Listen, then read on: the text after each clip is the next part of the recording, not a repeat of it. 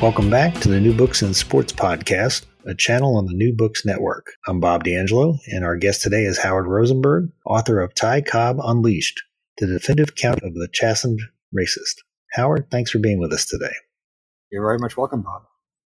Howard is the author of a very thorough and detailed four volume set about Cap Anson, Mike Kelly, and 19th century baseball. Um, Howard, give the listener a little bit of background about yourself and your education and, and your interest in sports and history. Oh, thank you for the question, Bob. Um, I uh, am a journalist by trade. I uh, started out in Washington, D.C. right after college as a reporter for uh, Jewish newspapers and got to cover you know, the back and forth of Washington, uh, both sides of a story. And you had to be fair to Democrats, Republicans, uh, and even on pro Israel issues uh, to be uh, fair to all the different Jewish groups and uh, have a sense of you know getting everybody's uh, point of view in if you could, uh, although to a point. And then I ended up uh, moving over to a Native American think tank and wrote about or edited things related to Native Americans and opened my eyes a lot more to editing. it's a thankless job. And then I um, branched out. I took a job that was relatively easy and uh, end up with a lot of free time and went to the Library of Congress, uh, uh, started going there to see if I could find a subject related to baseball history that would interest me. I was attracted uh, initially by uh, the notion of writing about first basemen. I liked playing first base, even though I'm relatively small uh, growing up. And uh, I figured uh, the first basemen were kind of uh, stereotyped as lumbering, you know, people who just didn't do much as fielders and hit pretty well. And I started researching 19th century for some reason. I thought that 19th century, I'm sorry, I started in 1901, moving into the 20th century. And as I moved into the 20th century, it got relatively boring. Uh, baseball writing, some people like 20th century baseball writing. I thought it was very uh, stale um, to a certain degree as it went on. So I moved back to 1900 and uh, went back toward uh, the start of baseball in 1871 and boom, in 1898, I ran into a player named Cap Anson, who became the first player to have 3,000 hits. He uh, turns out to have been a the giant uh, baseball player of the 19th century as far as drawing funny coverage, uh, humorous coverage, uh, criticism, roasts that were you know quite well taken. Uh, the start of baseball history, uh, there was no real rules for how baseball was going to be covered.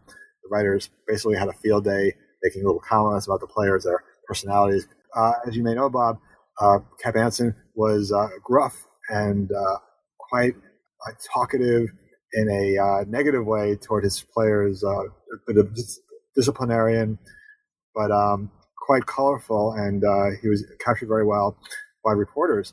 And then I branched out. my first book was about the role of the captain versus the manager. He actually held both roles, and a lot of teams had divided management.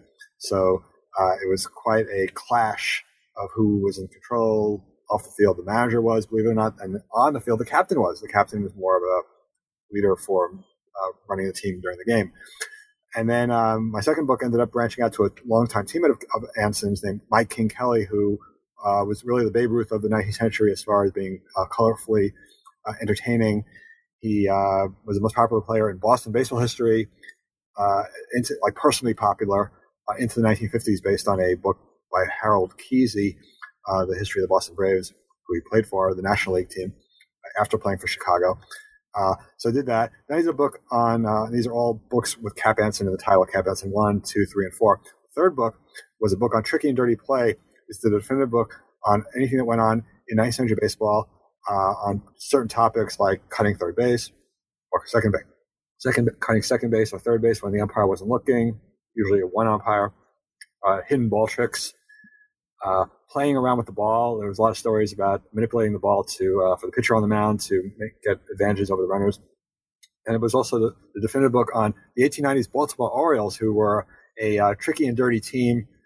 Uh, John McGraw, Hughie Jennings, uh, Willie Keeler, although Willie Keeler was more of a hit them where they ain't type of person, but um, all types of trickery on the field. And then um, I compared Chicago, by the way, in that book, uh, for its tricky and dirty play in that era uh, as a comparison point for Baltimore. So I, I threw in Cap Anson into that book. Uh, he, he was the captain manager of the Chicago team for 19 years in the 19th century. So that's really where uh, the uh, Cap Anson uh, is such a giant figure. 19 straight years with the same team as a captain manager is quite a feat.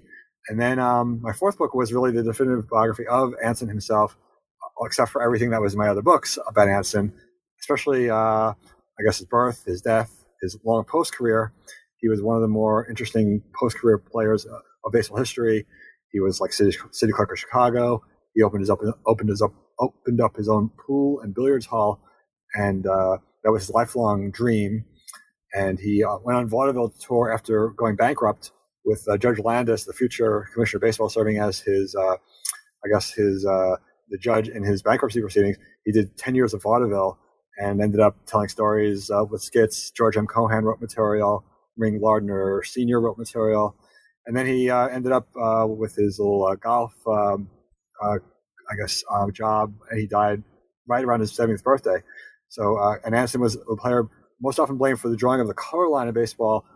as people know, Jackie Robinson played in 1947, but there were blacks, a couple blacks in the 19th century, and Cap Anson is considered the player who most often uh, is the blame for the drawing of the color line, but it's uh, some, a very speculative case. And then, uh, yeah, so I ended up doing that. That was 2003 to 2006. Uh, and then I didn't really uh, do anything with uh, the baseball history until about two years ago. And I stumbled into that because I was writing a, a, a, web feature on Cap Anson and the color line, bringing in some argumentation which I had not been aware of previously when I did my research for my book and I published it on uh, Donald Trump's uh, 70th birthday on a website called the Atavist or Atavist, A T A V I S T. If you search Howard Rosenberg, Atavist, Cap Anson, you'll find it. And after doing that article, I realized uh, that there was angles related to Ty Cobb that were coming out. Uh, Rolling Stone had done a story about um, KKK members who were in baseball or members of the, of the, Baseball Hall of Fame who had a KKK connection, Ku Klux Klan.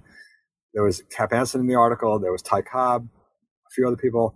And at one point, Rolling Stone corrected the article to take out Ty Cobb, but they kept Cap Anson in.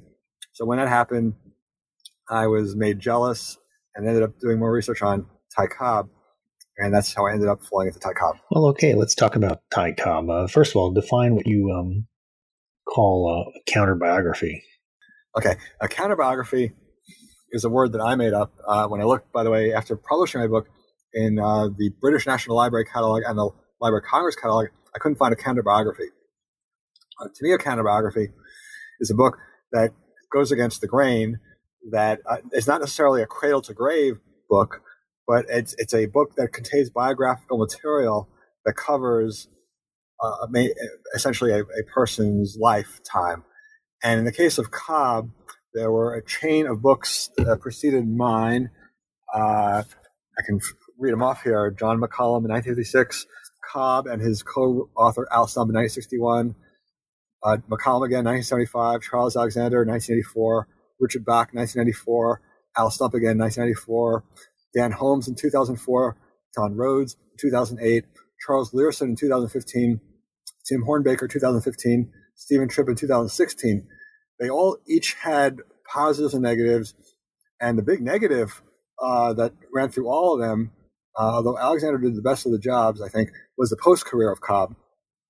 That uh, Cobb wasn't just a hero on the diamond making feats that caused him to be the player to be first elected to the Hall of Fame in 1936, even more votes than Babe Ruth. Um, but he was really a uh, figure that kept his name in the in the in the limelight in his post career in newspapers, and it turns out by writing lots of letters. And I'm the first uh, biographer to uh, plow through the 1929 to 1961 period, 32 years of his life, 32 years of his life, uh, in which he wrote uh, hundreds of letters, many of which survive. I think I cite about 150 of them in my book, um, although a lot of those are from his, um, or to, to and from his uh, financial advisor sitting in the uh, University of California, Berkeley Library.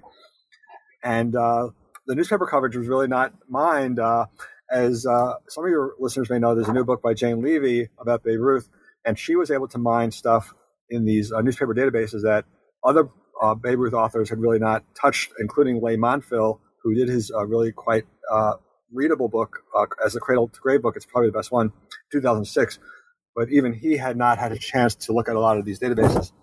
So I was able to clean up on what other authors missed, especially emphasizing what was said about Cobb or by Cobb after his retirement. And you got some really good retrospectives uh, that uh, kind of put the picture into better view. Well, what do you think is the um, the full rounded?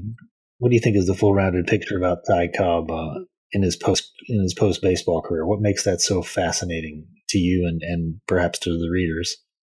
Oh, I am a uh, from and Bob, you've seen my books from the 19th century. You've seen some of them. I love tracking what reporters say, and I like to quote reporters by name. I like to make them almost the center of the story, as opposed to just writing like the St. Louis Post Dispatch. Post Dispatch said this or that. I say so and so from uh, Bob Broeg from the St. Louis Post Dispatch said that. So I like to follow what reporters are saying in different years about the same person. I did that with Cap Anson, Mike King Kelly, on different subjects with uh, the Tricky Dirty Play. So uh, it turned out there were writers who covered Cobb going back to 1907. Uh, they were featured actually in both uh, the Charles Leerhsen and Tim Hornbaker books, which are the 2015 uh, Ty Cobb books that were uh, the basis for my um, jumping in. They each had their strengths and weaknesses, and I tried to reconcile them in various ways. That was my hook. And they each had cited reporters from 1907 or that early period. One of them was Malcolm Bingay, who ends up writing about Cobb until 1952 or 53 when he passes away. Uh, so you have a um, continuity of somebody who covered Cobb over 45 years. Another reporter, Harry Salsinger, uh, was most associated with the uh, Detroit News, and he uh, started at 1909. And he's writing stuff until, until 1958. And there's a few private letters from Cobb to Harry Salsinger that do survive. So being able to see what reporters have to say about the subject gives you an independent uh, baseline for figuring out well what's really uh, fair uh, to say positively or negatively. And as your listeners may know, Cobb is considered one of the most hated baseball players of all time, if not the most hated. So there's a lot of stuff that's been said about Cobb that's true, untrue. Salsinger was a, very much of a defender of Cobb. Uh, he wrote a serial in 1924 for uh, the Detroit News, in which he really, you know, presented a uh, pro Cobb point of view, and in his columns, took on a pro Cobb point of view. Uh, other writers were more negative, and uh, you could pretty much uh, get a sense of um, their interactions with Cobb. Uh, a lot of them, not a lot of them, but a few of them got letters from Cobb directly, and and a few of them actually put in their newspaper, including Bill Cunningham of the Boston Herald, some of the wording from letters they got from Cobb, and it's quite uh, telling. Uh, just the back and forth of so it's not just a stenographer a reporter, you know, in a, in a city getting uh, information from Cobb, you have all these reporters who have their own stories, interactions with Cobb. Cobb, for example, people uh, might say that based on the, the, Charles Leerhsen book, which we really haven't talked about, it's the it's a revisionist pro Cobb book, a very well readable book, uh, but as far as being pro Cobb, it's it's over the top. So uh, reporters uh, reported different things that would say that, for example, Cobb uh, really was uh, not so much the uh, the grand old man of baseball in his retirement. No, in his retirement, uh, Milton Gross of the New York Post was saying that he every time he saw Cobb, Cobb was complaining about his how reporters were maligning his legacy. Uh, and he, the reporter was so negative about Cobb that he said, you know, cancer is a terrible way to go. Uh, but you know, with Cobb, it's you know, it's a you know, he's sorry to say it, but you know he doesn't miss Cobb, or, or it was kind of a negative comment, but just the notion that Cobb had a lot in him pent up from a year, from 24 years of you know scrapping on the diamond. He was a a very, uh, I guess, competitive, super competitive, hyper competitive baseball player, and had made some enemies. And in his retirement, he had uh, he suddenly had stopped doing anything related to baseball. Uh, he basically ended up moving to California soon after from Georgia, but he kept up uh, public appearances, was available to reporters, uh, contested his legacy as a spiker. Uh, that was uh, the big uh, negative aspect of him that uh, he couldn't never shake, no matter how many letters he wrote, no matter how many interviews he had. He was always known as a spiker, and he hated that image. And he tried to overcome it by, um, I guess, doing philanthropic things after World War II. He tried to, or he did, give a lot of money to endow a hospital in his hometown of Royston, Georgia, a very small town. And uh, he ends up creating a scholarship fund.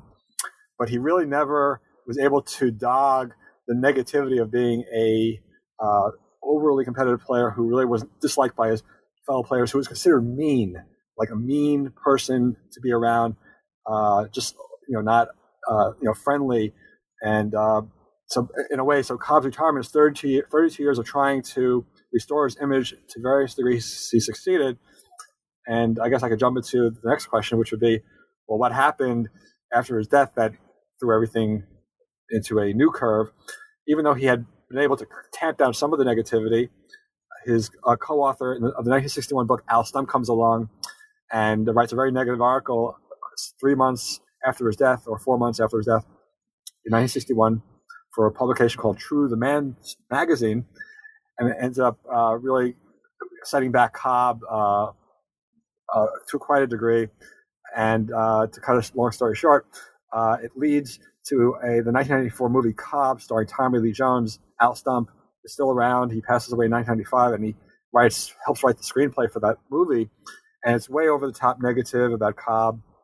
Uh, and it really, um, and then the, the books in 2015 by Charles Leerhsen and Tim Hornbaker come along and help to uh, restore Cobb's image to some degree.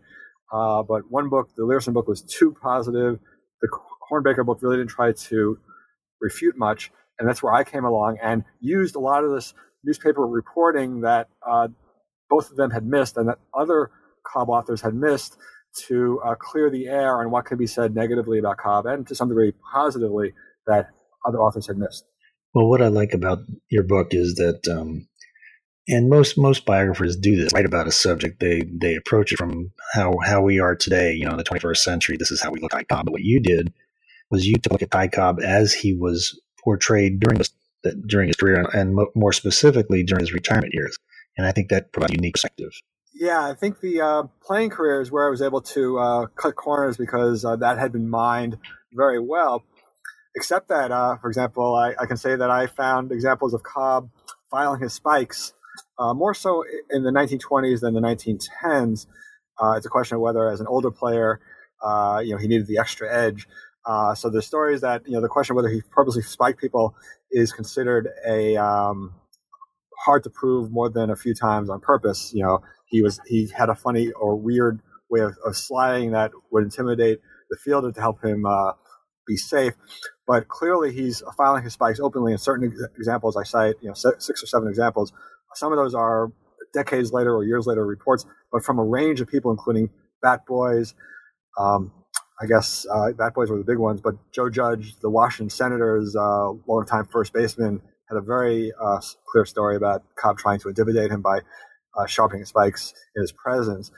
So I really didn't do much about the playing career, but uh, the post career did uh, touch back a, a, bit on racial incidents, um, for example, you know, the, which, which, we haven't talked about, uh, the notion that Cobb was a racist. Now, uh, the Al Stump book came over the top and said he was a violent racist.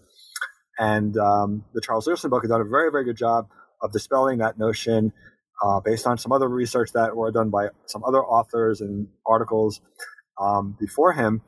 And uh, so what was left, though, was whether Cobb was still a racist. And in 1911, it turns out that Cobb was playing a very uh, mean spirited, you would say uh, amusement park game. You would never think of amusement park game as being mean spirited, but it's called African Dodger. It's throwing a ball at a live black person who's willing to be paid for money uh, to uh, have balls thrown at him. Uh, the balls were either tennis balls or baseballs, uh, and it was like the game that you find in a carnival today, where you throw the ball at a target and uh, you hit the target and the person's dunked into, into the water. Um, by contrast, Babe Ruth played the game in the 1933 World's, World's Fair, and he threw the ball at a target to knock the black man in. So you can see that uh, the game had progressed uh, from 1911 to 1933. Well, I'm the first Cobb author to have found that Cobb was throwing a baseball at a black person in, in an amusement park game. It was at Glen Echo Amusement Park, uh, which was very well known right outside Washington, D.C. And it was an, an, an next day newspaper report and it wasn't just me who found it. First, it's a Ferris State University, which is a historically black college, I guess, in Michigan, had it on their website, so I ended up finding it. It was available to the 2015 authors. Neither one found it, which is interesting. So it was really a key point of my book to bring in the point that Cobb uh, clearly there's too much racially going on, and to jump to a different part of the racial subject, I found in 1946 a major columnist of the day, the, the highest paid sports writer of the day, named Bill Cunningham of the Boston Herald, having recalled having overheard Cobb three years earlier, or a few years earlier, saying what he would do with blacks on the uh, in a social setting if he you know, had a chance. He would take instructions from them if he thought they knew more than he did. Um, he would uh, you know have a smoke with them, share a smoke with them, but he would not play on the dime with them because when you do, you are putting the black man on the same level as you are, and a, that's the one area where the southerner will draw the line. So I found it's a major, major uh, reassessment quote for Cobb to say that Cobb was not so racially um, liberal for his day as the uh, Charles Leerhsen book says, but he wasn't much different from other Southerners of the day. Of his day, people might think of Enos Slaughter, who was opposed to uh, Jackie Robinson's presence in baseball. In 1947, he ended up uh, uh, backing down about the negativity. But you could imagine that Cobb might, if he had been a major leaguer in 1947, he might have, uh, on principle, been against uh, playing against the black man. But he ends up lightening up very much in 1952 in two uh, articles that one was a long interview with with the Associated Press. The other was with uh, the Sporting News. He's clearly for integration, but by 1952, it's not that big of a deal. Uh, so this was a misleading aspect of the Charles Wilson book that made it sound like Cobb was such a liberal person on integration. 1952 was very relatively late. However, in, uh, in, Cobb's defense, the Texas League was still uh, the last uh, bastion, pretty much, of uh, of segregation in baseball as of that time. And Cobb did speak in favor of the integration of the Texas League. So he does uh, get some kudos for, for 1982 for that. I also found Cobb uh, doing uh, or not sh- showing any uh, uh, opposition to performing in a minstrel act in 1912 or so. He was very friendly with uh, some guys, with George George Evans, a guy who was a Honey Boy minstrel head. Honey Boy minstrel is very well known act of the day. And Cobb was offered a chance to be a minstrel in the off season and he declined, saying, "My wife wouldn't won't let me." Uh, but he really didn't uh, disassociate himself from the offer otherwise. And I loosely say that that could be considered a sign that he uh, was open to minstrelsy. Uh, so, uh, yeah, so those are the three things that I found on the racial front that were quite interesting. The African Dodger, uh, the notion that he was opposed to integration theoretically as 1943 or so, 42, when this guy, Bill Cunningham, overheard him and then not coming out strong against minstrelsy. So uh, he wasn't such uh, progressive of his day. Uh, the, the, Mr. Leerhsen's book says that, uh, citing ancestors of Cobb as being an, abolitionist, Cobb's father speaking out against lynching. Um, but you really, it turns out you really can't carry it down to the next generation. So that's a key point in my book that drives home uh, the edge of what you might call revisionism when you knock out part of something as being uh, unsubstantiated the notion that Cobb is a violent racist, except, as I say, the, the African Dodger throwing a ball at a, at a black man in 1911, and some people consider that uh, violent. And uh, as uh, many of your listeners may know, Grantland Rice is a very famous sports writer from the early 20th century. He was considered just about the most famous. He has a, in his book in 1954, "The Tumult and the Shouting," says that he considered Cobb in those early years, 19, early 1900s, 19, actually Cobb started playing 1905, 1907 period to 1910, roughly, as a violent uh, person. So uh, the notion that he was throwing a, a ball at a black man in an amusement park game uh, might be considered a example of being violent. Well, since you um, referenced the, the works of Charles Leerhsen and uh, Tim Hornbaker in particular, and, and, to a lesser extent Steven Tripp, um, tell us what you think are the strengths and the weaknesses in each book. You mentioned it in your book, and uh, just give it the synopsis. Of their uh, their good points and bad points in your view. Okay, I should first mention the names of these books uh, so pe- people can look for them online. Charles Leerhsen, it's uh, Ty Cobb, A Terrible Beauty. Uh, Tim Hornbaker, it's War on the Bates Pass, the definitive biography of Ty Cobb. Then the Steven Tripp book is uh, Ty Cobb and Manhood. and I don't have the full title, but uh, the word manhood will help you find the book. Uh, Mr. Leerhsen and Mr. Hornbaker's books came out about the same time. Uh, Mr. Leerhsen uh, did a great job of making his book relatively readable if you can get around the notion that uh, as the Sport History Review professor Witherspoon uh, wrote, Sport History Review being a peer-reviewed scholarly journal, wrote that uh, the book contains quote unquote is smattered with first-person intrusions, reminding the reader that is Leerhsen who is spearheading this process of discovery. So this book is a kind of a um, Livingston, uh, uh, I guess, uh, Livingston and uh, who, are, who are the um, uh, explorers, uh, Lewis and Clark or Livingston, Stanley Livingston. it's him making the discoveries, and it has a certain, it's like a little shtick. So it has appeal. It could easily appeal to a reader who otherwise would not be attracted to a book because this author is coming out on your side. He's saying that all these people have done things wrong, especially Al Stump, and Al Stump did many things wrong. And it, makes the book somewhat readable or very readable to a certain degree, but um, it's uh, over the top pro Cobb, but you, you don't really know it until you might read my book if you or see my book. Uh, so it has an appeal for people who would otherwise not read a book about Ty Cobb, and you learn history that way by people who are more readable. I am clearly much less readable, so my book is only for a certain uh, segment of the population. Um, so the Tim Hornbaker book. Well, wait, well, uh, uh, uh let, me, let me stop here for a second. For um, Leerhsen, I think you write in your book that he that he wrote like an entertainer. Is that necessarily a bad thing, considering what yeah? So audience basically, I'm acknowledging that. Yeah, yeah, I'm acknowledging right there that uh, it has value and it did sell relatively well. Although I do argue that it got a way too favorable start in life, including by Kirkus Reviews, which is not that well known among the average person, but it's the premier early on first line reviewer of books, especially for bookstore owners who have to figure out whether to put stuff in the bookstores. It credited the Leerhsen book with having accounted for all the uh, newspaper coverage of Cobb. So, and then it said, so how come? So why not uh, give Mr. Leerhsen the benefit of that if he has uh, accounted for all the sources? It's a stunning praise that has no bearing in the truth because the Leerhsen book just uh, skipped over vast gobs of his post career. And then it went into criticizing Al Stump for his writing after 1961 for ruining Cobb's legacy. Cobb's legacy. I found so much stuff in the 1929 to 1961 period that uh, substantiates points by Al Stump, including by someone who's actually in the news uh, this week on a sad uh, uh occasion. Uh, Ralph McGill is a Pulitzer Prize winning former sports writer turned executive editor of the Atlanta Journal Constitution. In 1958, he ends up uh, writing about a synagogue, synagogue bombing in Atlanta, wins a Pulitzer Prize. He was a sports writer who covered Cobb for uh, in positive, negative ways from Atlanta, uh, especially in the 1940s, 1950s. And some of the stories that uh, Al Stump has, for example, Cobb kicking his bird dog when uh, uh, he was mad. Cobb was mad that the bird dog didn't follow his instructions. he got that Stump got that from Mr. McGill.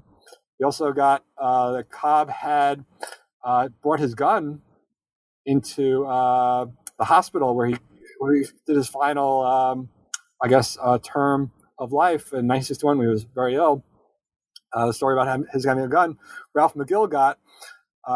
he reported it, and by the way, the same day that J.G. Taylor Spink, the publisher of the Sporting News, was telling that story to Jack Murphy of the San Diego Union. Uh, the story appeared the same day on Cobb's death in the San Diego Union and from Ralph McGill in the Atlanta Journal uh, Constitution or Journal, Atlanta Journal, or a few days later. Yeah, basically uh, stories that Cobb had a gun. That's a sign of a person, you know. Uh, and then the question is whether he had uh, cash and money within the bag of money. I think that was part of the story also, but the gun was definitely part of McGill's reporting.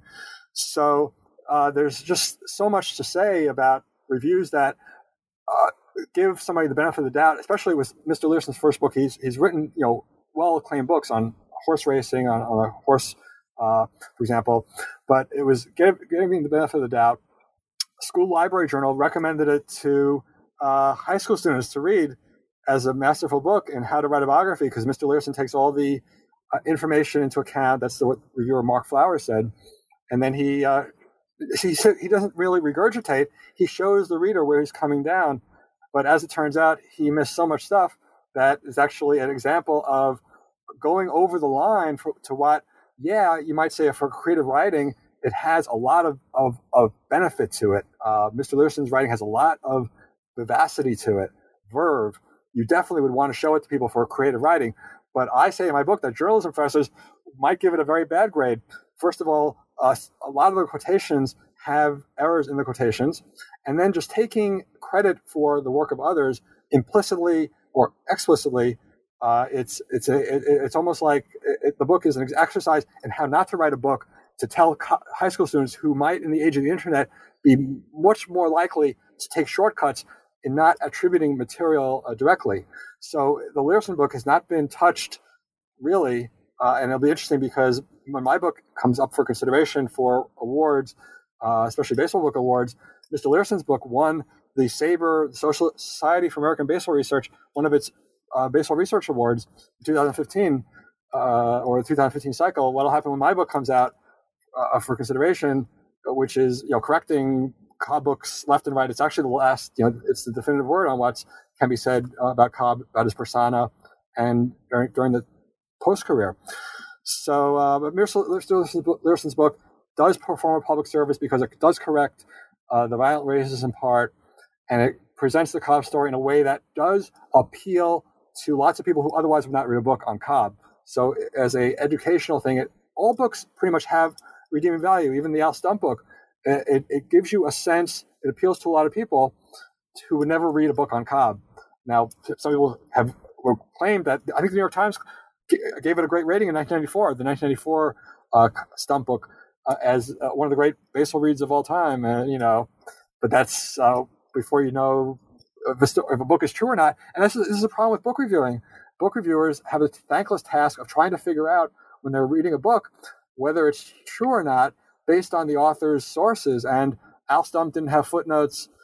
Uh, Mr. Leerhsen only had uh, what you call the chapter essays. He, he was able to pick out what he or his publisher decided was useful for the reviewer to see, or the uh, you know the amateur historian like me who came to see his book, and I ended up uh, fact checking it, you know, in a stunning way to figure out what he was missing. And it's like, wow, if you're going to put a book that's so revisionist, you really want to put full endnotes. So, um, so that's my big uh, civic uh, suggestion for uh, publishers that if you're going to try to change history so dramatically, you really want to put full endnotes in your book. Um, so uh, that's Mr. Leerhsen's book. Mr. Hornbaker's book is very uh, inferiorly known uh, among the baseball uh, public because it just didn't really sell well or wasn't publicized as much. It, did, it was written in a very relatively dry style. Uh, it may be that Mr. Hornbaker knew that Mr. Leerhsen's book was coming out, so it was written in a uh, what you might call a, a style aimed at not making errors.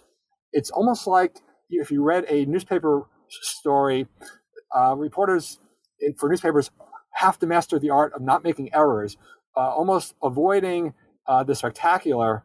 Uh, obviously, you have tabloid writers who try to be spectacular, but in general, the average newspaper reporter really has to avoid making errors at all costs.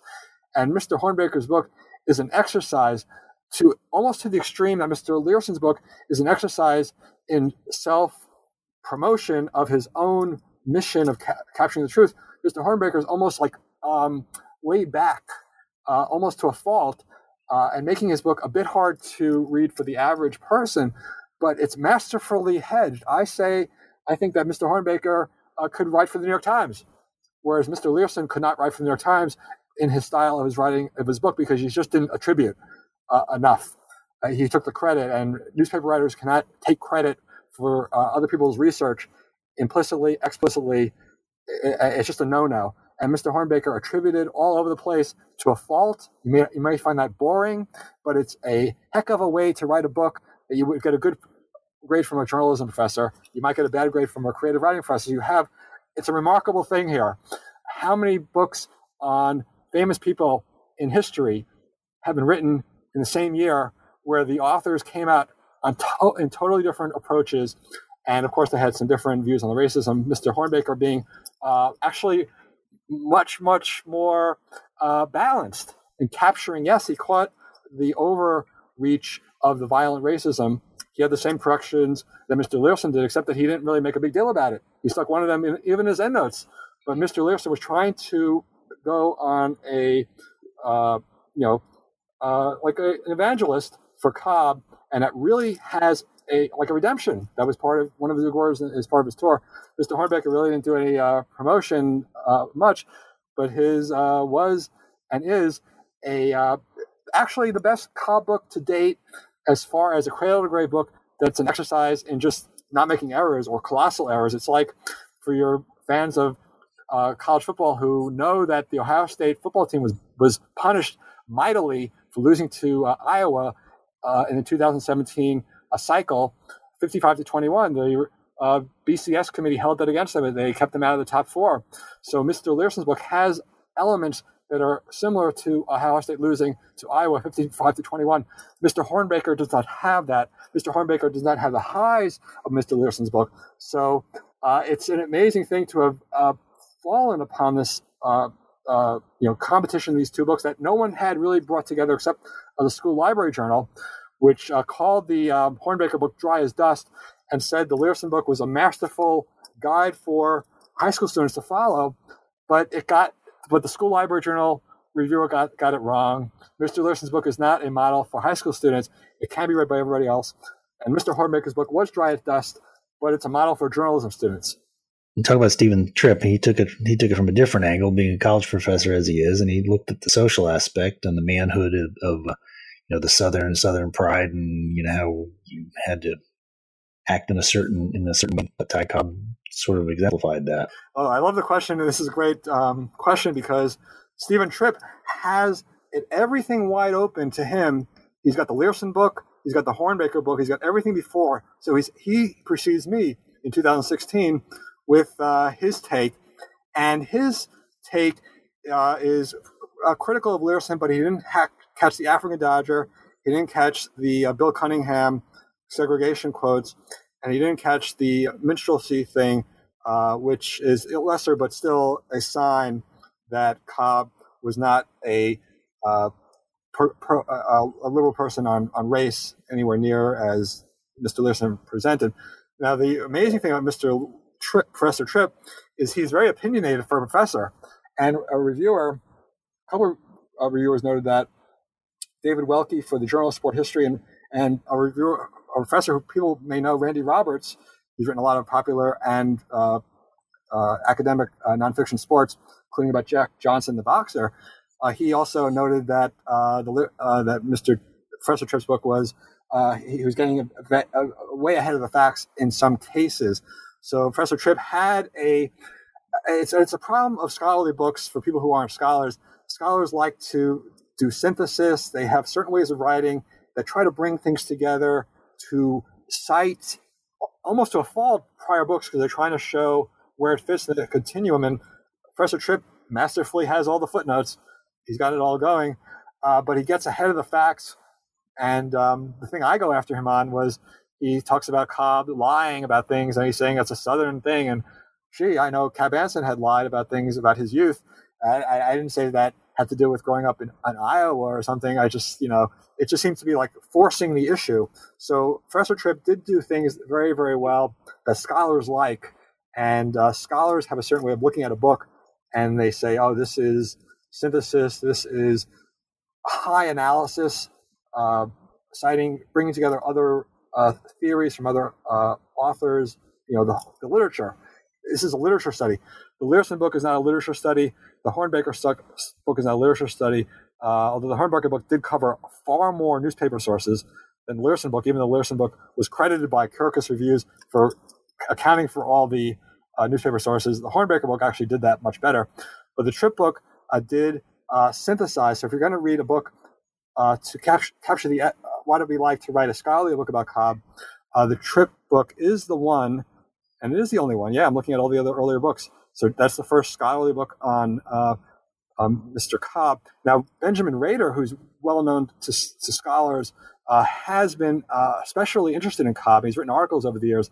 Uh, he actually wrote an article that had a manhood angle to it uh, that, that may have been a basis for Professor Tripp's book. so if I'm thinking of whoever would now try to write a Cobb book.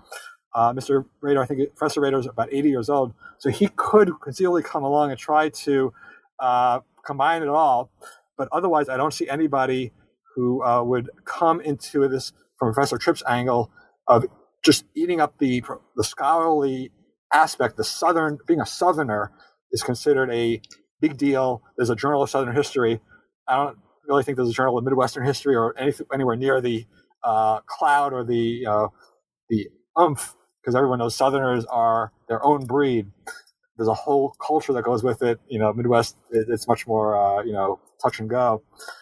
So yeah, so Mr. Tripp, Professor Tripp did a great job of uh, of, of, of presenting an, presenting an academic book, uh, but he did a, a, poor job of uh, keeping to the facts. And in that sense, he is a mirror or a uh, he's like Professor Tripp, like Professor. I'm, I'm sorry. In that respect, he's like uh, Charles Leerhsen, and again, leaving Tim Hornbaker out on his own to uh, be the only Cobb author of the three who is an understated, hedging to a fault, accurate, accuracy being number one author, even if it's dry as dust. And you also um, mentioned quite frequently in your book about the uh, books by Al Stump and by Charles Alexander. Go ahead and briefly talk about you know their contributions to the Cobb legacy. So, uh, so uh, Charles Alexander comes along in 1984. Uh, the uh, chronology before that was uh, 56, John McCallum, who had uh, gotten some, I guess, um, cooperation from Cobb, some anecdotal stories, but he didn't really put that in the 56 book, a very dry book. 61 is Cobb and Stump, also a very dry book, which we haven't talked about, even though Stump ends up um, basically ruining Cobb's legacy to a degree after that. The Cobb Stump book is has really has no uh, I, think, I think Mr. Leerhsen wrote, wrote in his book, no, uh, nothing, nothing earth shattering uh, in it. So the book itself wasn't a problem. John McCallum in 75 comes out with his, another book on Cobb, has some good uh, meaty stories, uh, a few, uh, you know, more meaty stories. and actually, McCallum told a story, which I haven't mentioned, um, that he threw, that he told, he, told, story to the Seattle Times Dan, Dan, Dave or Dan Duncan, who's I think now 100 years old, uh, back in 1971, that he was in Cobb's presence when uh, Cobb was throwing knives uh, either at him or around him. Uh, it sounded like at him or uh, you know just whatever. So uh, we got a little bit um, whether Cobb was kind of a you know a bit of a character because Al Stump captures some of that character, and McCallum had caught some of that in, in, a 71 article. It wasn't clear, but so um, Alexander comes along uh, in '84 uh, in light of the, the Al Stump 61 article, which is you know, over the top negative, the John McCallum book, which had a bit of an edgy to it, uh, but Alexander really kept it under wraps. Um, Mr. Leerhsen says it was a kind of a morose book. Um, you know, didn't really present Cobb in his full um, positively and negative light. Mm, that's a that's a tough criticism because the Leerhsen book is so pro Cobb that it's like uh, it's fantasy also. Uh, it's actually more fantastic in a way than the Charles Alexander book. The Alexander book just made really two major errors, um, and it did. It was very faithful actually to agree to his post career. It actually was the best. It is the best Cobb book except for mine on the post career um, in many respects. Although Richard Bak did capture parts, but the Alexander book is very important uh, for me. I liked it because he. Um, he uh, mentioned this guy George Maynes, who uh, was really an interesting person on, in Cobb's life. He's he's been overlooked by all the other authors. I go through the whole list there. Alexander mentioned him because uh, Maynes was a a publicist by nature uh, who grew up or was in Detroit, helped Cobb a little bit um, informally with publicity stuff in the 1920s, including the banquet. There's a big banquet in in, uh, in Detroit, and Maynes helped organize it. And um, Maynes ends up being a, um, a eyewitness to Cobb's last years, and uh, I found some writings by him. And where did I find them? Oh, his personal letters. Uh, the Hall of Fame now. Mr. Alexander cited them partially, but I got some really good stuff about how you talk to Cobb without, uh, if you have bad news to him, uh, the way to do that. So um, uh, the, the, Alexander book uh, covered the post career better than everyone else. So, it's a fuller book. Uh, McCallum, Stump, uh, Bak it has its uh, pluses and minuses, uh, but Alexander did uh, seem to be faithfully tracking Cobb throughout his life. And this is also before the internet. And Richard Bak's book is in 1984. Alexander's 84. So they both were working at a disadvantage compared to today. Um, so they each uh, have, I, am throwing in Richard Bak here because it's hard to, actually to separate them because Richard Bak was actually the Charles Leerhsen before Charles Leerhsen, but you would never know that from the Charles Leerhsen book. Um, Richard Bak came out with his 1984 book around the time of the Al Stump uh, over the top negative book and the movie Cobb. So Richard Bak is coming out and uh, pointing out for the AP uh, that the uh, things were over the top, this and that.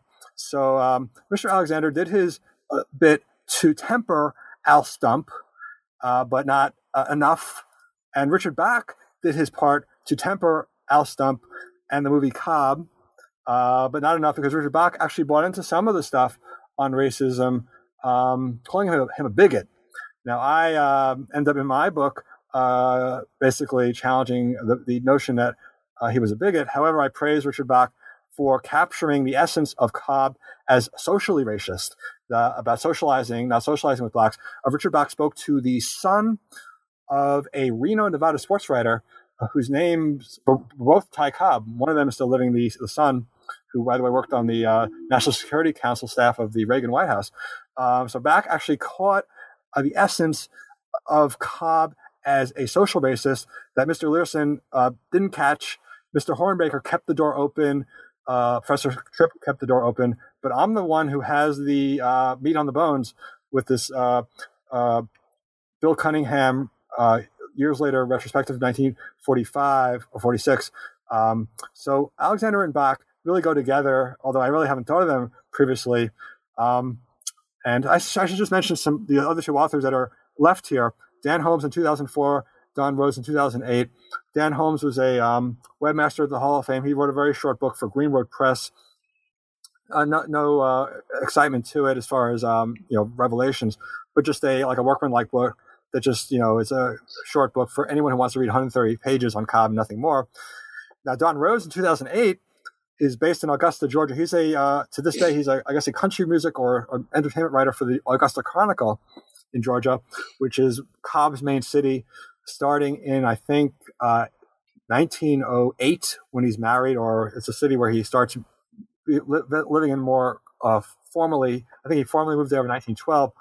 Don Rhodes ends up focusing on the Georgia connection of Cobb and on the Augusta Chronicle coverage of Cobb, a lot of uh, ephemera. However, Mr. Rhodes is the indispensable Cobb author. In many ways, if you said to me, which of these authors, if Howard Rosenberg was coming around in 2018 with uh, no other Cobb author in his uh, background to go with, gee, I might go with Don Rhodes because Don Rhodes had interviewed Cobb's daughter, uh, Beverly or Shirley, uh, 20 or 30 years earlier, and he didn't print it until the 2004 book and found stories about Cobb um, hitting members of the family, about uh, Cobb being a Jekyll and Hyde figure. So even though Mr. Leerhsen is coming out with the pro Cobb stuff, he doesn't cite at all Don Rhodes's material, even though uh, Don Rhodes told me, and I think it's alluded to in the Leerhsen book, that Mr. Leerhsen did visit Mr. Rhodes. So for some reason, Mr. Lear, Leerhsen did decide not to quote Mr. Rhodes. Mr. Hornbaker uh, cites material from Mr. Rhodes's book, uh, although not by name, but it's clearly from Mr. Rhodes's book. Uh, I think on some of that effect to the hitting people, or um, yeah, the hitting people, yeah, hitting members of the family. So it's very interesting. So Mr. Rhodes is an interesting person he's uh, got the really the bad stuff uh, hitting. Um, Joe DiMaggio had had claimed, uh, and there's a Joe DiMaggio book that came out uh, last year by Rock Positano, the uh, podiatrist for um, Mr. Uh, DiMaggio, had had been hanging out at his dinner table in the 1990s. Right. Was stories. Dinner with DiMaggio. Yeah, dinner with DiMaggio. So no one's really touched about this. And uh, yeah, out of the blue, I'm looking at the DiMaggio book and like, oh wow! So DiMaggio, Positano, Dr. Positano, saying that DiMaggio was telling him that uh, Cobb would hit members of the family.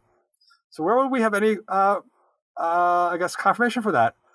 It would be from Don Rhodes's interview with uh, Beverly or Shirley, daughter, not estranged at all, daughter of uh, Ty Cobb.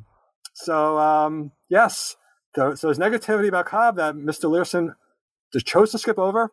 Mr. Hornbaker chose to mention, and gee, I mentioned it because Mr. Rhodes mentioned it, and Mr. Rhodes is a credible source. So you can really see that, um, like the Cobb, uh, you call it the discography, or you would call it the anthology, or there's a famous, there's what's the word for um, when books come out in a certain order, you keep track of the books.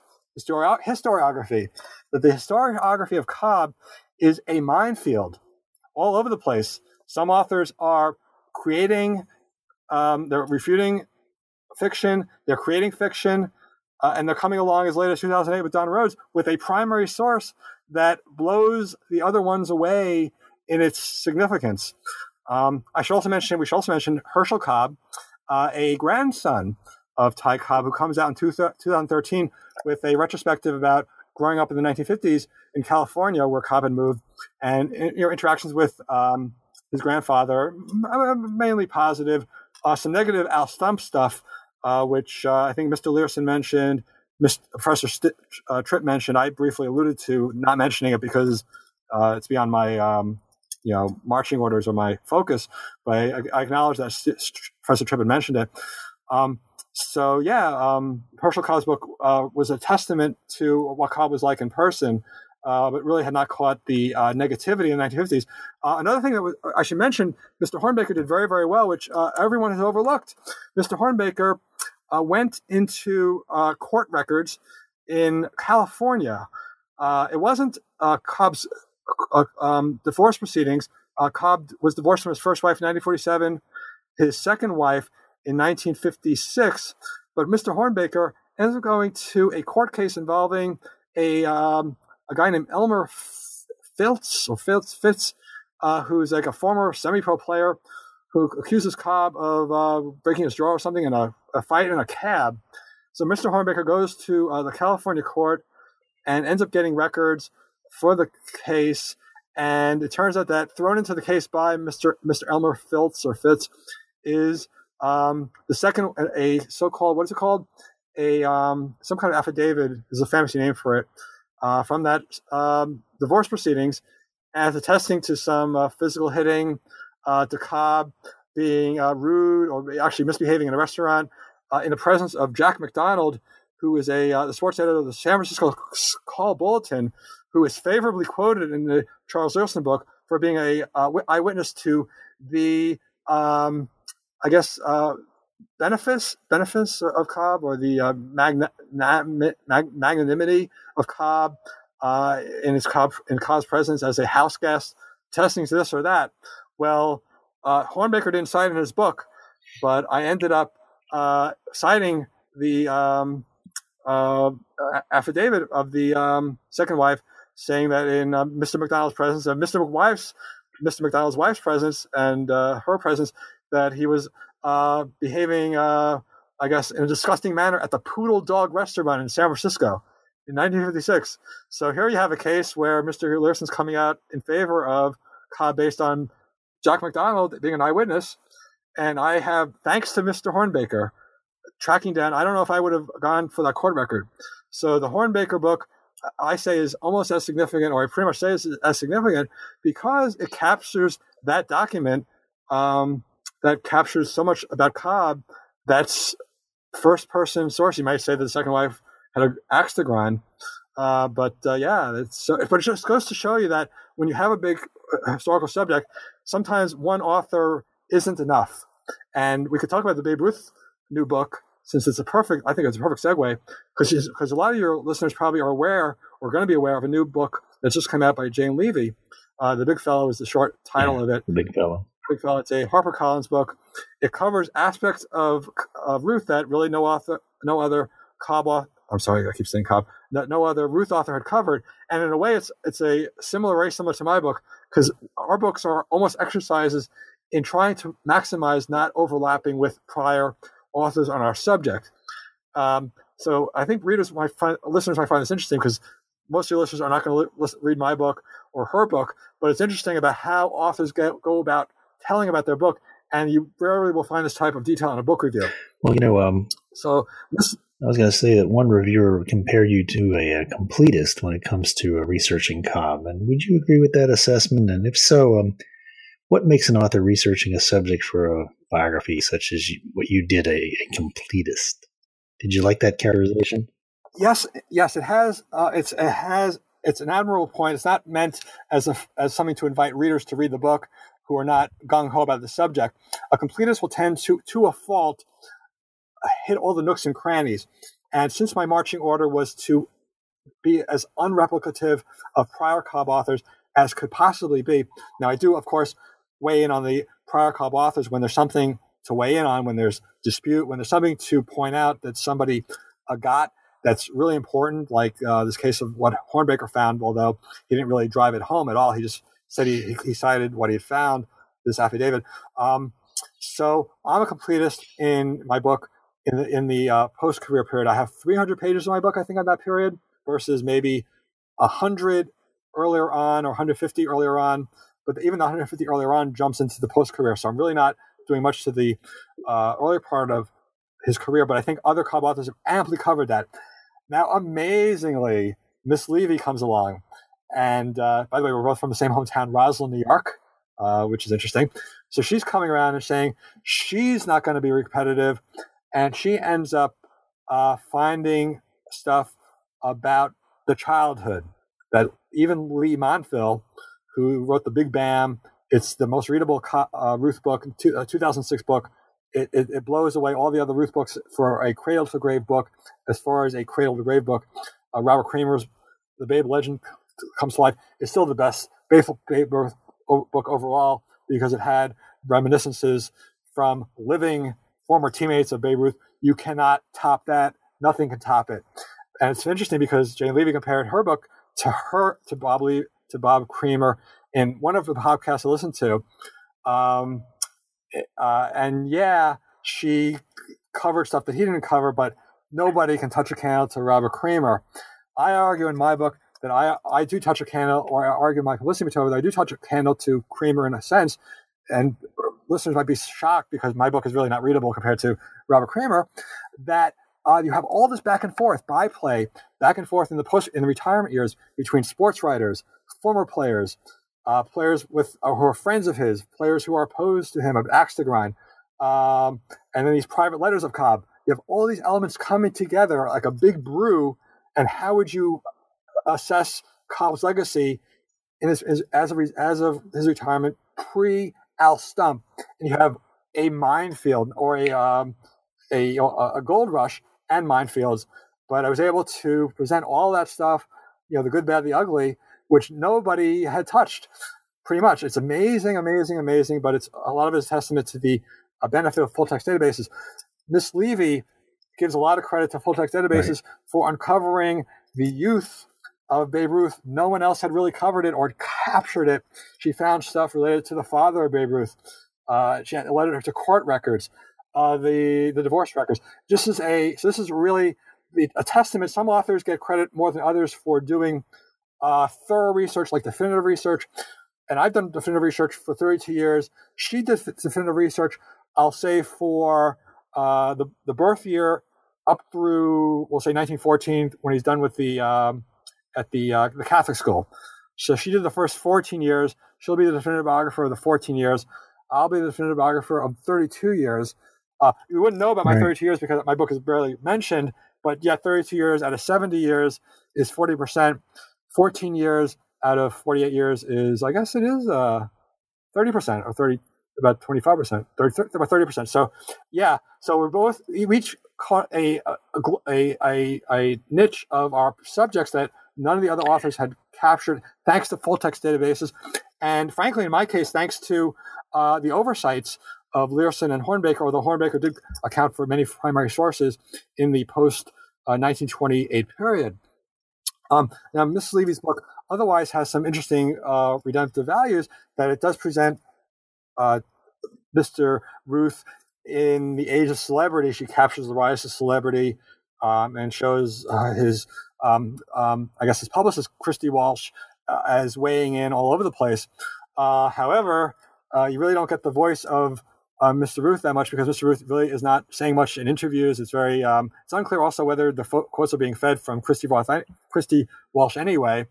Um, he really doesn't write private letters or that have been preserved. So you're really getting a very superficial view of Ruth. And Miss Leavy had a much harder time than I did in trying to capture the true Ruth because she's working with not many quotes. She's working with quips. She's working mm-hmm. with a ghost writer. Um, and she's really not doing definitive research on uh, Mr. Ruth uh, in after the 1914 period. Uh, she's capturing S parts of it. Uh, the Christy Walsh stuff is really important in the Christy Walsh aspect of Ruth, which none of the authors really captured. Uh, and she's capturing some of the personality. She's she's she's a personal writer. She had done the Mickey Mantle book. Uh, mm That's uh, a very um, it's a very um, you would say um, a partial view of Mantle. It's actually a, a dark view of Mantle. Reviewers have said uh, overemphasizing the drinking. Uh, she did a very good book on of Koufax, Sandy Koufax, which is much less. Uh, you really can't find anything wrong with the book. It's it's considered a, a, a, masterful book. You know, one of those great books of all time. She uh, Koufax the Recluse. She captured the life. She captured everything. So she's very interested in personality, and it's funny because yeah, she's capturing Ruth to the best that she can. Although reviewers, I think, have said that even there, you still are coming up short. And I think they alluded to the fact, without saying so, that Ruth just really didn't pour himself out. And Cobb does pour himself out because he likes writing like a lawyer, defending himself against all comers. And you have him taking flack, you know, from reporters, from the players. Uh, and then, yeah. Um, so it's an interesting um, confluence to have Ruth and Cobb in the same year. Both of these books are long books. Hers is like 620 pages, although I like to say that uh, her book has more spacing uh, because that's the way to make books more readable. You make more space between lines. My book is 560 pages, many more images, but I'm packing so many wor- words per line or you know the typeface and sentences that I think I, I, I, clearly have more lines of text.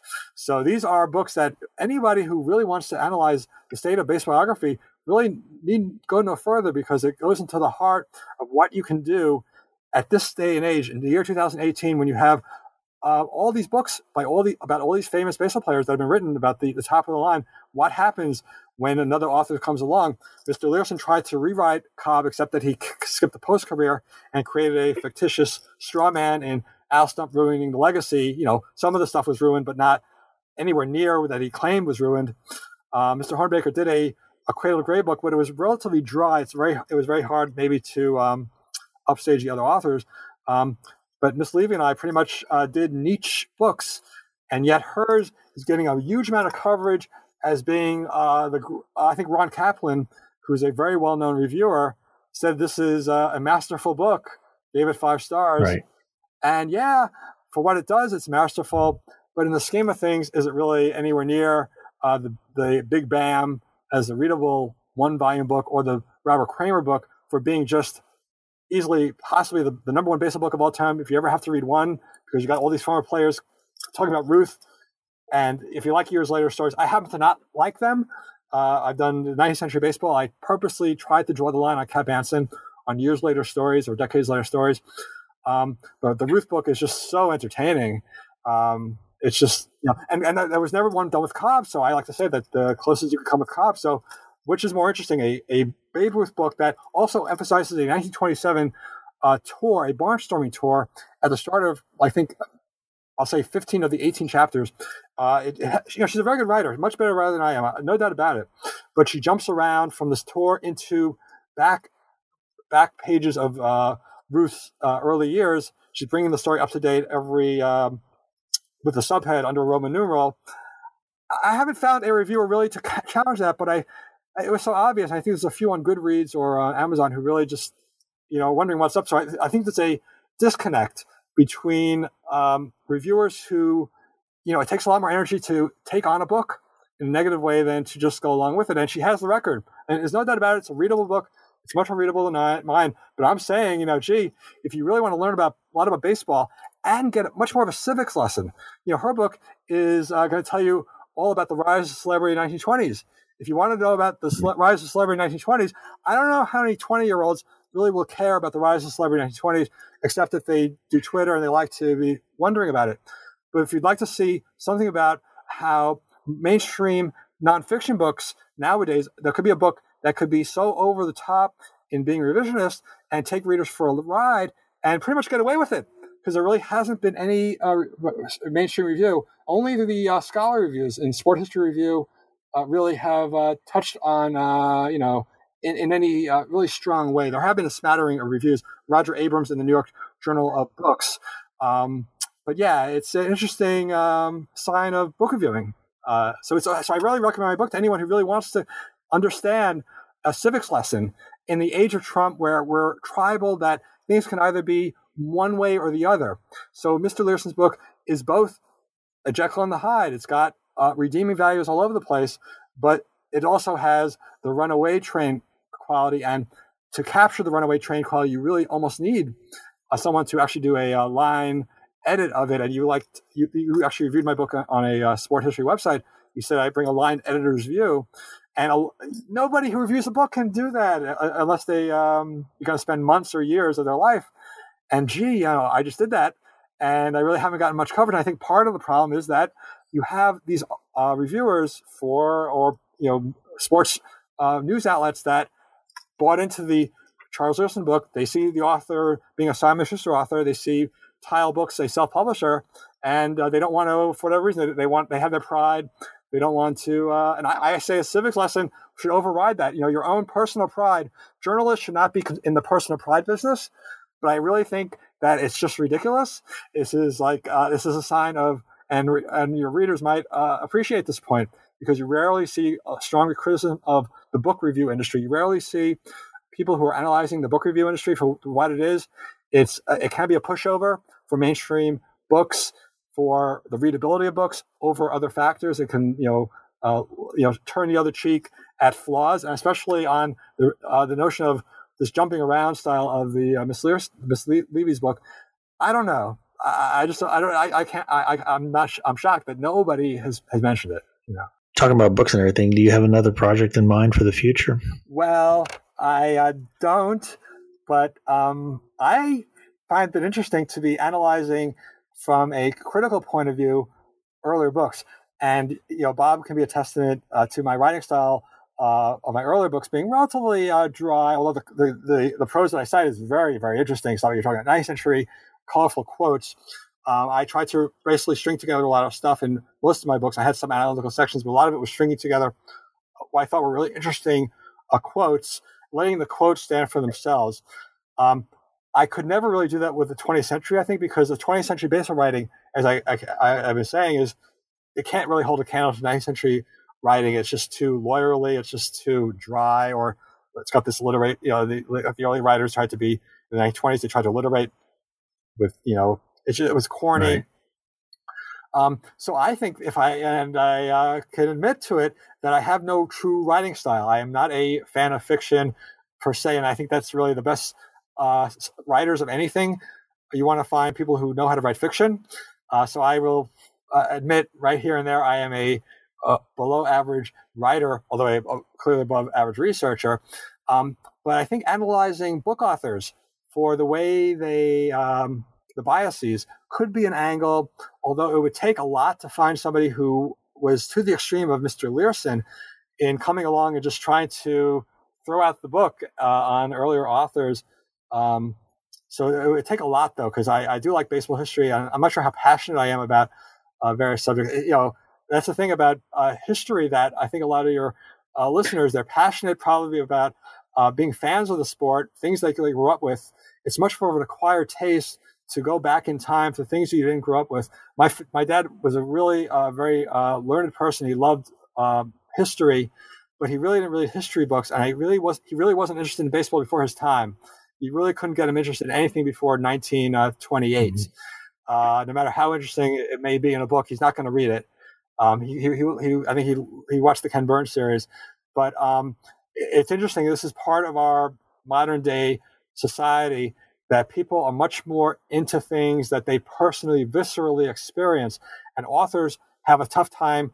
You know, uh, Robert Creamer titled his book "Babe: The Legend Comes to Life," and gee, yeah, I'm saying he brought him to life. You may argue that about whether decades later stories are valid in many cases, but it's hard for authors to bring people to life uh, years later, decades later, um, especially on I say on 20th century baseball writing, I say good luck finding colorful stuff. Uh, now I do quote a lot uh, for the record because I am a author of record. I think uh, that's I think that whatever you quoted me earlier as the um, moniker that was given to me, I tend to like to quote things. Uh, and by the way, Mr. Hornbaker likes to paraphrase things. So it's interesting. Mr. Hornbaker has a very good style for paraphrasing. If you don't like uh, quotation marks galore, quotations galore, Mr. Hornbaker has a, a relatively dry style, but you're getting a very good masterful hedging. Uh, whereas Mr. Leerhsen wrote like the entertainer, kind of trying to be like, uh, in a way, uh, Robert Creamer, but coming nowhere near it uh, because he's really not working with the breadth of true primary sources that I worked at with in the post career. That's really the heart of Cobb. It's not it's not his playing career. You know, you might think that gee, a fan of today loves will love Cobb because he did all these feats on the field. I want to read about how uh, you know daring a player he was. I actually say the real story may be the post career because Mr. Leerhsen himself is saying that the real story of Cobb is the redemption of Cobb based on Al Stump ruining his legacy, and that's like throwing up, up the baton, you know, throwing up the chalice, or what's the what's the word? Um, you know, what's the word? I keep missing all the uh, metaphors. Throwing up the whatever it is. Um, that I, I am running with it. I'm saying that uh, that's really where all the interesting stuff is. It's the back the back and forth. It's Robert Creamer like back and forth. That Ruth was like this. No, one, one Cub teammate will say this. One will say that. One will say, right. Hoyt was one, I guess. But they went back and forth. So I, there's really nothing in these Cobb books. McCallum, Stump, Alexander, Bak, Holmes, Rhodes, Leerhsen, Hornbaker that have the back and forth. I got you know the, the sports writers back and forth with um, you know I'm defending him, criticizing him, the former players, uh, and then Cobb weighing in on these letters, hundreds of letters. Uh, although I'm not really uh, weighing in uh, more than um, narrowly, and most of them to his uh, stockbroker Joe Hauk.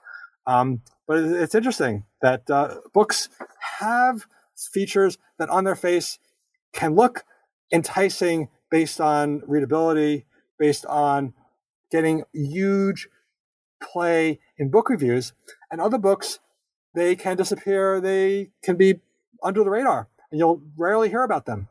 And I could basically say I have one star review on Amazon.com by a close ally of Mr. Leerhsen's book, William W. William R. Ron Cobb. Ron is the um, name of his his nickname. He's an author of a uh, well received and a very good article about Al Stump that made uh, poked holes into uh, his uh, credibility. It was done in 2010. It's an award winning article. Uh, but uh, uh, sorry to say, Mr. Cobb has maligned my book by making stuff up about my book. Uh, he basically looked like he read through the book relatively fast. He mixed up my 1911 story, which was a day uh, after the fact story, with a 19, the 1945 story, which was a years a few years later, um, years I say a years um, you know um, years after story. So he called the book the 1911 story hearsay, which was re- really days later, and uh, 1945 story he dismissed by um, including using an ellipsis to take out the central argument that the Cobb the Cobb had uh, spoken out against integration a few years earlier. Um, so, so a place like Amazon.com, you know, the, anything could be on Amazon.com, and just because something is in a book doesn't mean it's true. And I was listening to Rush Limbaugh. I listened to uh, liberals. I uh, listened to listen to Morning Joe, and I listened to Rush Limbaugh. Uh, Rush Limbaugh two days ago basically says that you know, people think that just because it's in a book, it's true. And uh, I'm sure that most of your readers don't have any clue that if you read a magazine article, odds are the magazine article is much more likely to be true than the book article for the simple reason that magazine articles tend to be uh, fact checked, uh, books tend not to be. So people um, have uh, a sense, uh, they should have more of a sense of what is true, what's not. And I think my, my book goes to the heart of, uh, you know, in the Trump era, of showing that things can have redeeming values. They can also be runaway trains, and that you really have to weigh a lot, and that you can also sacrifice readability. Uh, you know, obviously, if right. you want a good read, Miss Leavy's book is, is, a better read, although you might get, wonder about how much you really want to read about the rise of publicity in the 1920s versus reading about, uh, you know, so it's, it's really interesting what people consider as reviewers, how they will bend over backwards to say, oh, there is redeeming value, no doubt about it. You know, it's giving life to a subject that uh, had no life previously. It had been maybe, uh, you know, glossed over because the Christy Walsh angle had not been emphasized. So it does justice. But in the scheme of things, is it really interesting or is it just a well done, workmanlike thing? Um, so it's really interesting that um, in the larger scheme of things, I think her book uh, is somewhat flat, except that the uh, the fixing up his youth years is extremely important. It makes her book the go-to book on Babe Ruth's youth period and the story. Okay, well, it's been very interesting, and we've been speaking with Howard Rosenberg, uh, author of Ty Cobb Unleashed, the definitive counterbiography of the Chastened Racist. Howard, thank you so much for being on the show today. We really appreciate it. And you've been listening to the New Books in Sports, a channel on the New Books Network. I'm Bob D'Angelo, and thank you again for listening. Until next time, remember that the game is what matters.